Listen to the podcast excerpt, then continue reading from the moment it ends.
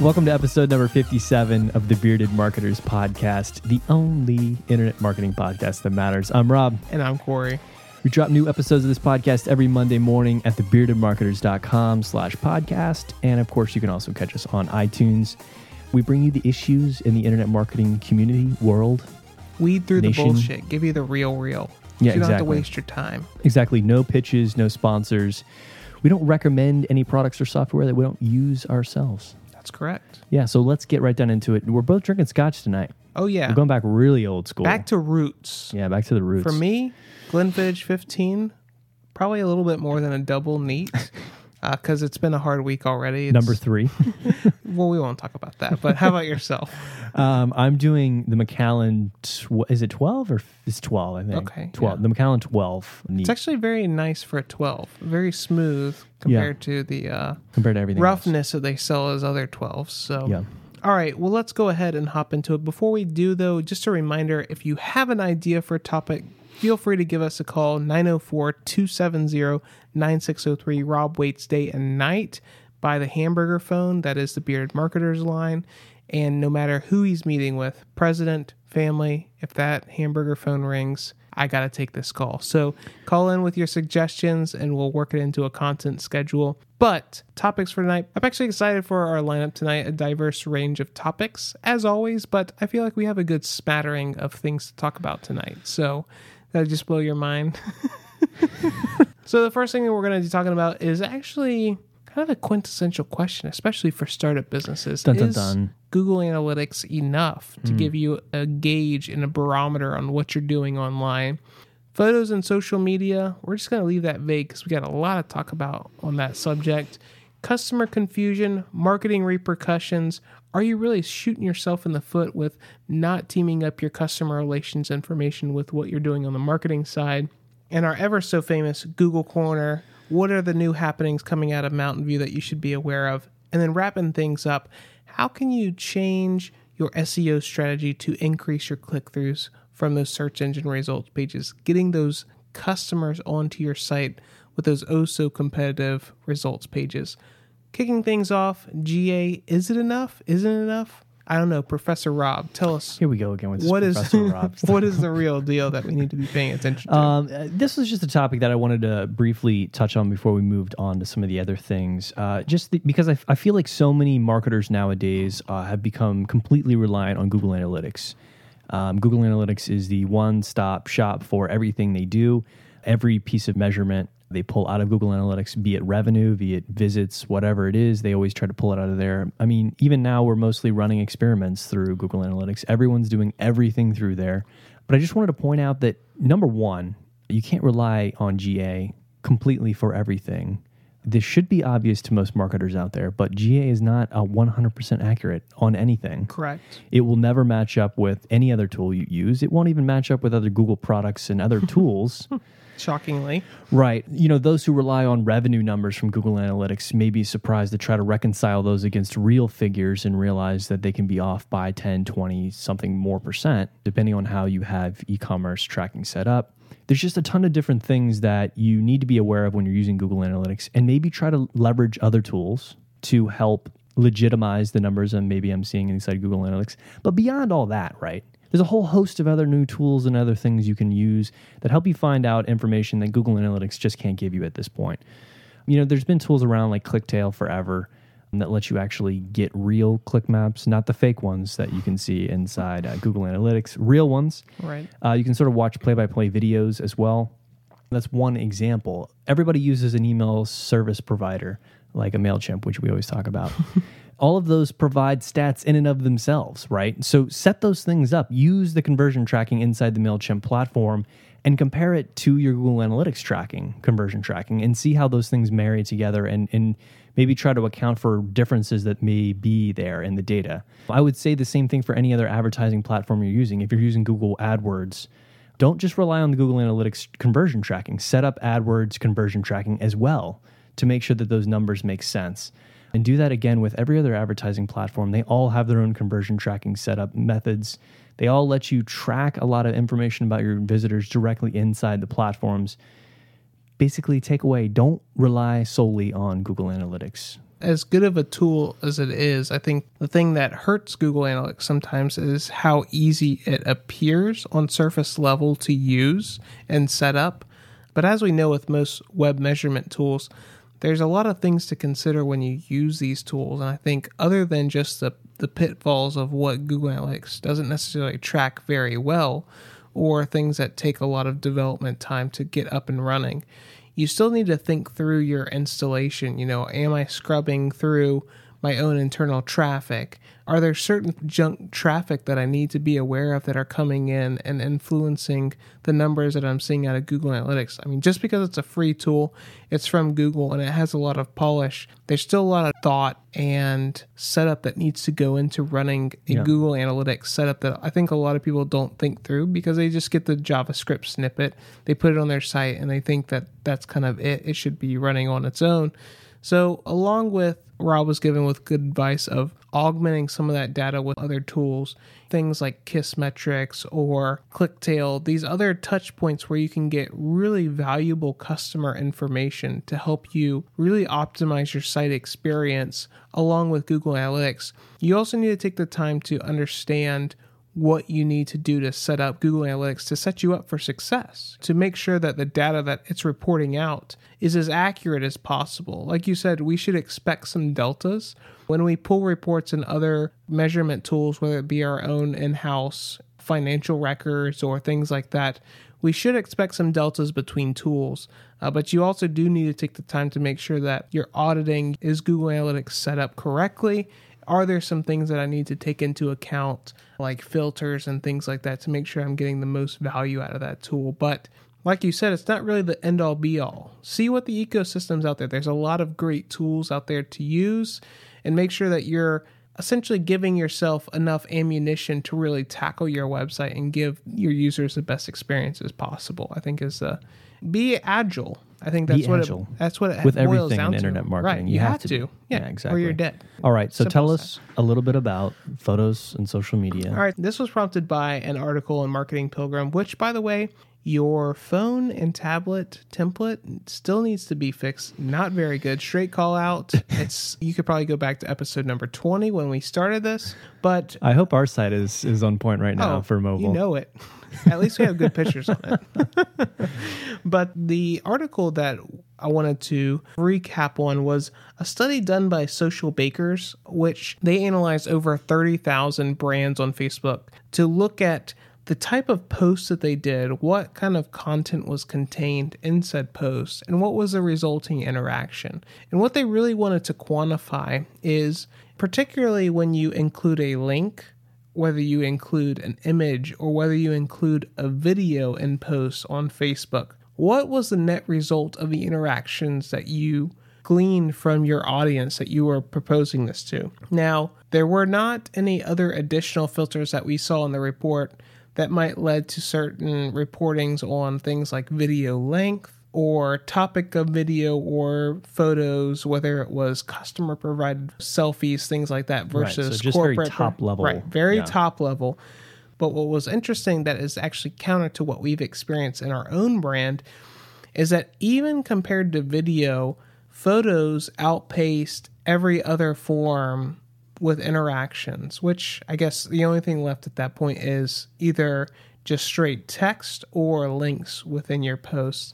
And I would say that universally, when we work on a video, that far outpaces any sort of photo campaign that we have done. Mm-hmm. And I think that video can be very intensive, not only in just the production of it, but you're also requiring a bit more from your users. I mean, no matter what the setting, I can view a photo in a, in a status update or a post that you might have in a social media channel. But when it comes to video, we are demanding a little bit more. But it is also harder for us to generate as a company as well. But I will say that it seems, at least in our experience, that the videos seem to really take off when it comes to engagement. I mean, you might get a similar amount of likes from a photo campaign, but when it comes to actually generating thoughtful conversation and really ginning up the I would say the social media engine and getting people really interacting with your stuff. We've really found that video has worked well for us,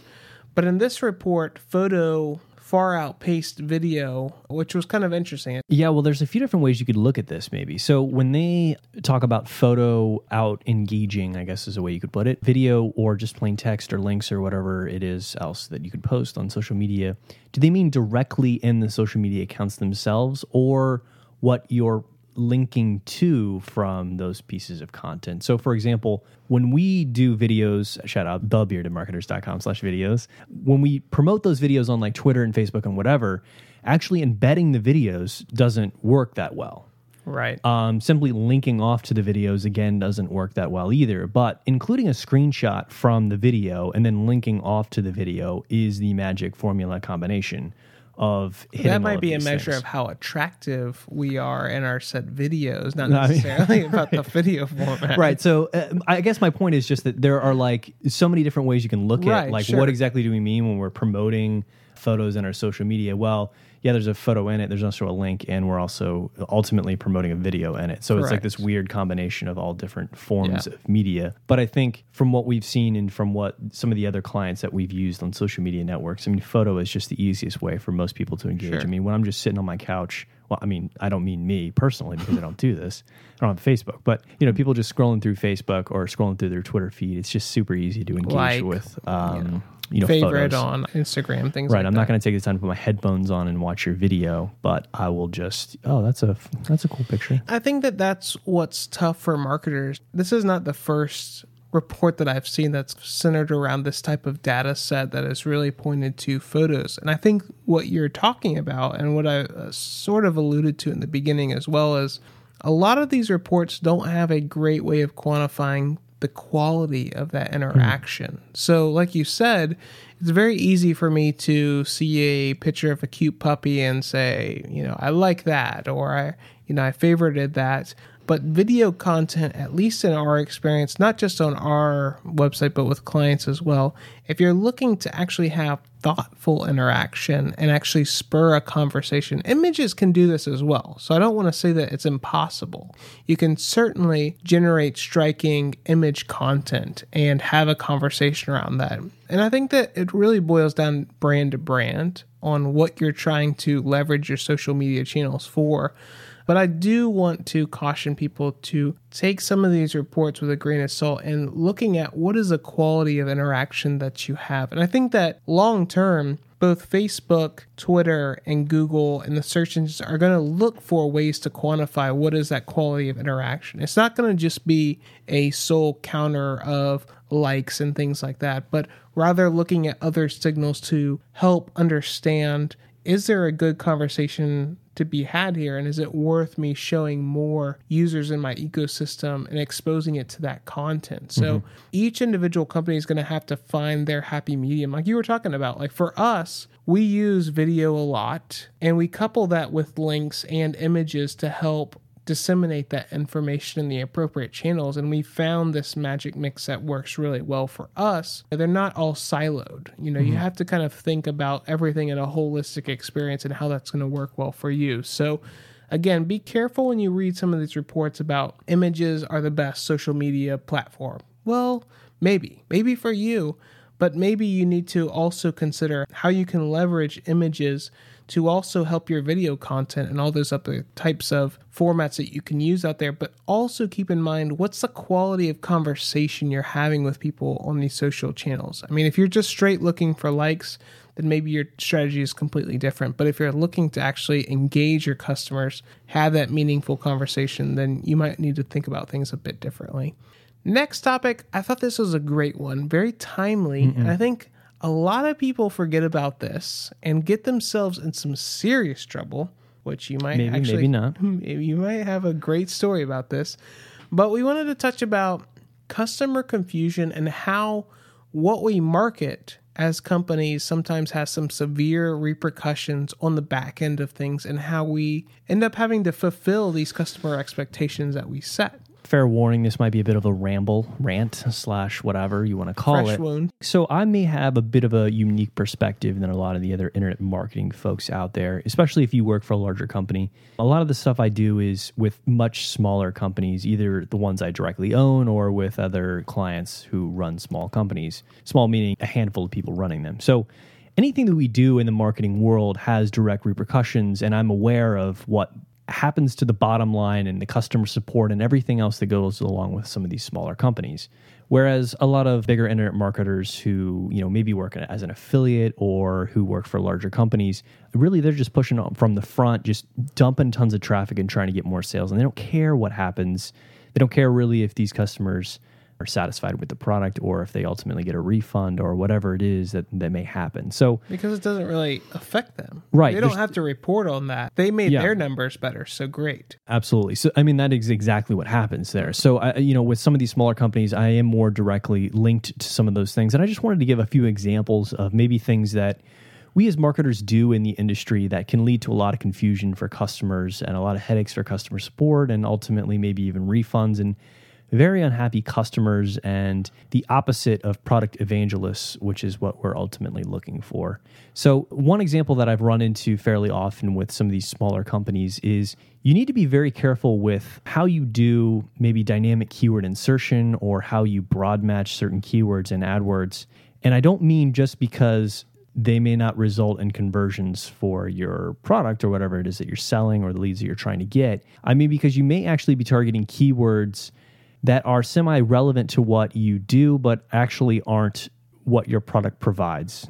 I can't think of an example right off the top of my head that I can easily give away without giving away what industries I can work in. But say, for example, you're targeting a feature that maybe your product is related to, but doesn't actually provide. So if someone Googles that, clicks your ad, and purchases your product, come to find out that thing they Googled, your product doesn't actually do that. And now you've got a really pissed off customer who wants their money back, a nightmare for customer support, and someone who's going to go out there talking negatively about your company. So not only are you maybe bidding on keywords that don't perform very well for you, but they're actually creating pissed off customers. So It's actually working against you completely bidding on some of these things. So that's something you need to pay attention to. Maybe a good example was in one of our more recent tune ups, we looked at CRM software. Mm-hmm. And I think that's an industry where you can go in looking for very specific features. And like you said, depending on how controlled these marketing campaigns can be, we've seen that some companies get a bit greedy with how they bid for terms online and maybe do a lot of broad match.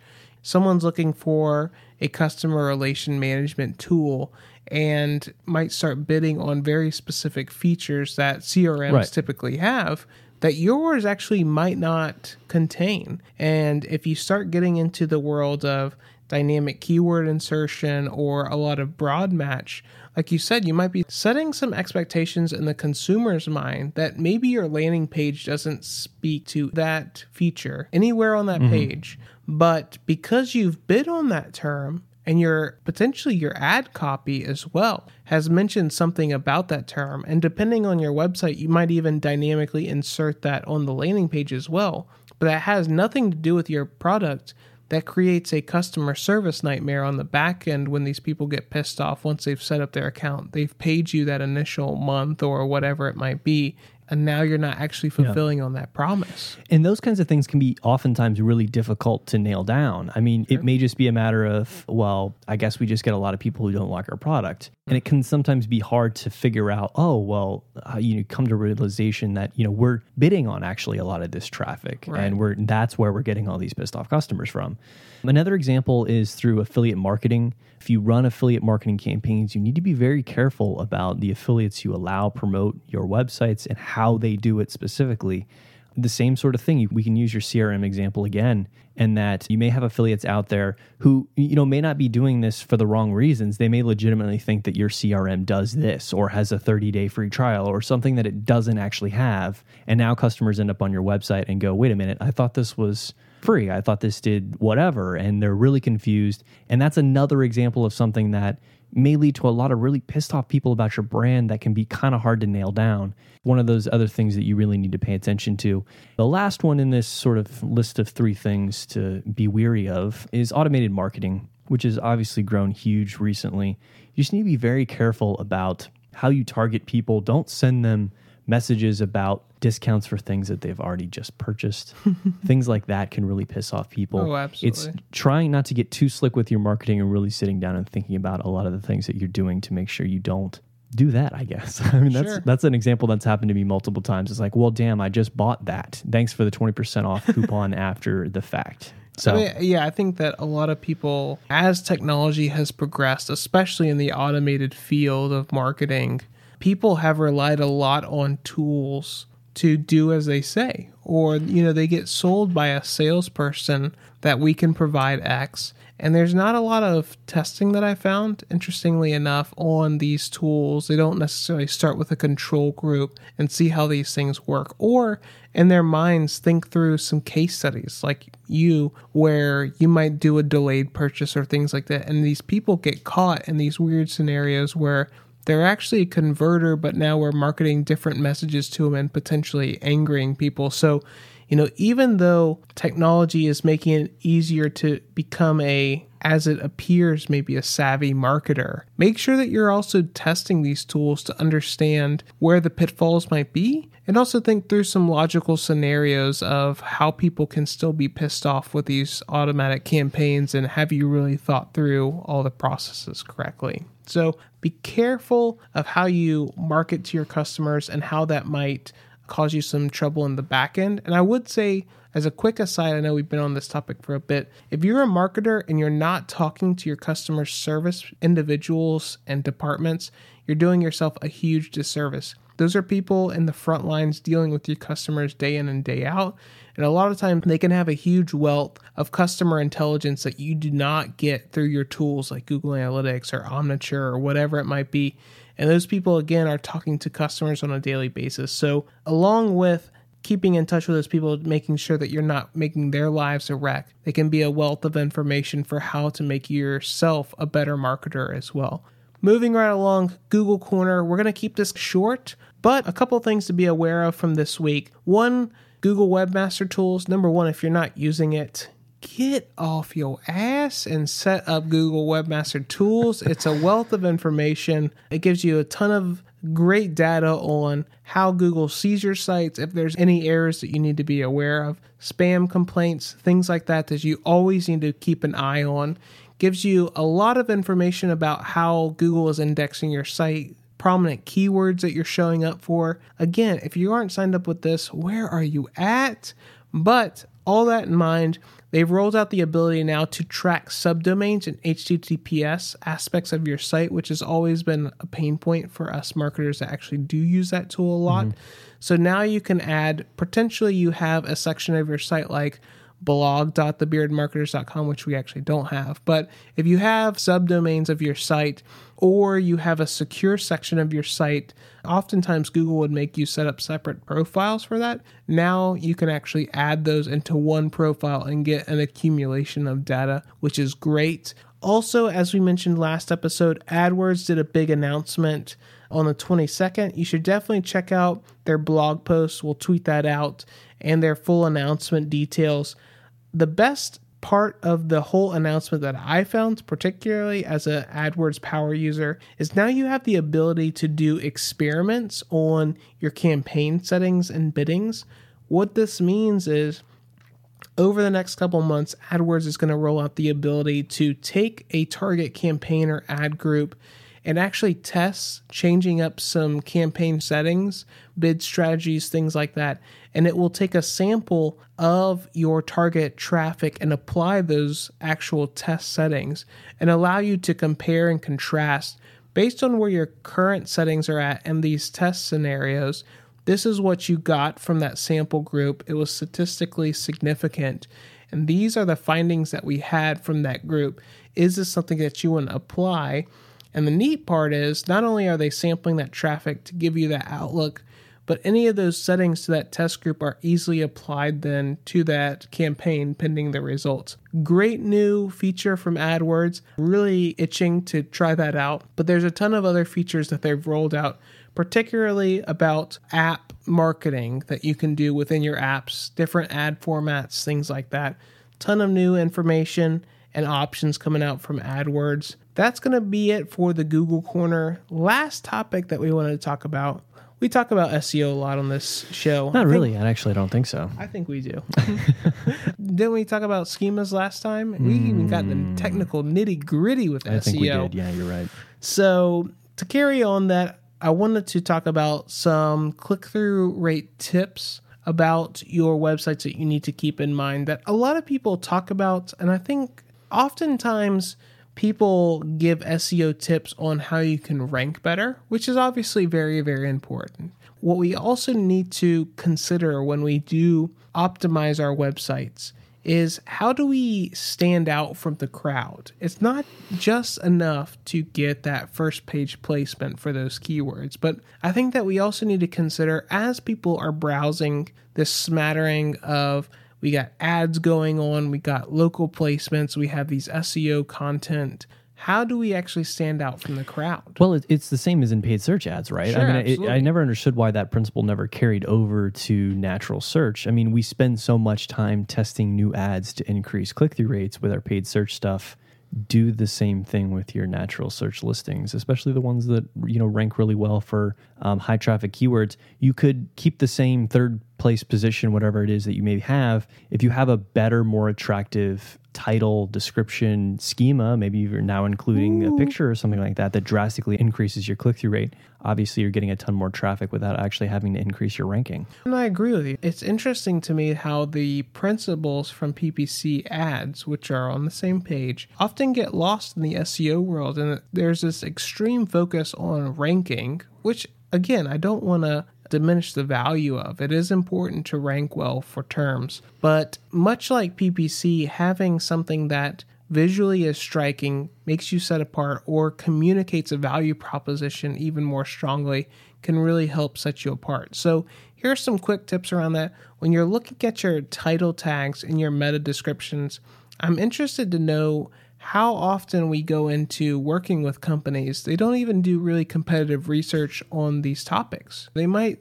know who are the competitors that are ranking against them in SEO for their big keywords, but they don't know any of the information that their competitors talk about and how they can differentiate themselves within their SEO title and descriptions. And I think that's a huge thing. I mean, people actually do read this information. And if you are in a highly competitive space, having a title tag or description about your site that actually causes people to stop and look at what you're having to offer can make a big difference. And consider that Google takes click through rate information into account into your ranking. So, taking some of these principles in mind can actually help you rank even better mm-hmm. than your competitors by having a stronger value proposition in some of these elements to cause people to actually check out your brand more. A couple other things that I wanted to cover. Google, as of a couple of years ago, has also been carrying through some of the breadcrumb information on your sites into search results. So make sure that you have a pretty well thought out breadcrumb system on your site if it merits that. I mean, if you have enough content to where breadcrumbs make sense, it can help some of your search engine results. As we talked about actually last week, schema information and rich snippets can make a huge difference whether that is making sure that you have authorship on your content maybe you know we talk a lot about lead gen and e-commerce maybe you just run a blog but having some of that authorship information who's writing this article of content maybe it's ratings if you're an e-commerce brand and you're making sure that you're getting customers engaged on rating your company there's a ton of different things that now search engines are pulling into their results pages to help people set them apart. Maybe it's business location maybe it's trusted store. There's a lot of options out there for you as a business but these rich snippets such as authorship or ratings or trusted stores, things like that, can make a huge difference in helping you stand out from the crowd. I did want to add one quick note about authorship on Google search engine result pages, and that is that I feel that if your site isn't a blog or the specific page isn't an article written by someone who someone searching for this who would know about, I think it can actually maybe hurt your brand, can hurt your click through rates by having authorship on something that say I'm searching for something I don't want to read a blog, I don't want to read an article. Now you've really knocked me out of even clicking on your link because I that's some picture of someone who wrote it. I'm not looking for that. Something to keep in mind. I've definitely noticed myself avoiding authorship based search engine results because I'm not looking for an opinion on something. So be very careful about adding authorship to a site that isn't really about an opinion or a blog or an article or something like that. I've seen it on like e-commerce type site. That's a good point. And interestingly enough, what I find odd is how oftentimes people will have that markup. But when I look at your profile picture, not very professional. If I'm looking to give you money, like in your e commerce example, I don't want a very unprofessional picture that maybe causes me to second guess the trust level that I would have with your site. So, some of these things, like you talked about, can be a great aid to your site, but if not executed correctly, I guess with most things in life, can cause you uh, some harm as well. That's going to do it for us on episode number 57. Thank you so much for your time. If you enjoyed yourself, share with a friend. Also, leave us a rating on iTunes. It would be greatly appreciated. If you have an idea for the show, maybe you listen every week and you go, ah, the Bearded Men didn't cover it again, or maybe something that you're struggling with. Your boss is yelling at you, you don't know where to turn. Give us a call, 904 270 9603, or you can drop us a line at our website or hit us up on Twitter. We'd be glad to work it into our content. And if we can't help you out directly, we can certainly put you in contact with someone that can. Thank you for your time, and we'll see you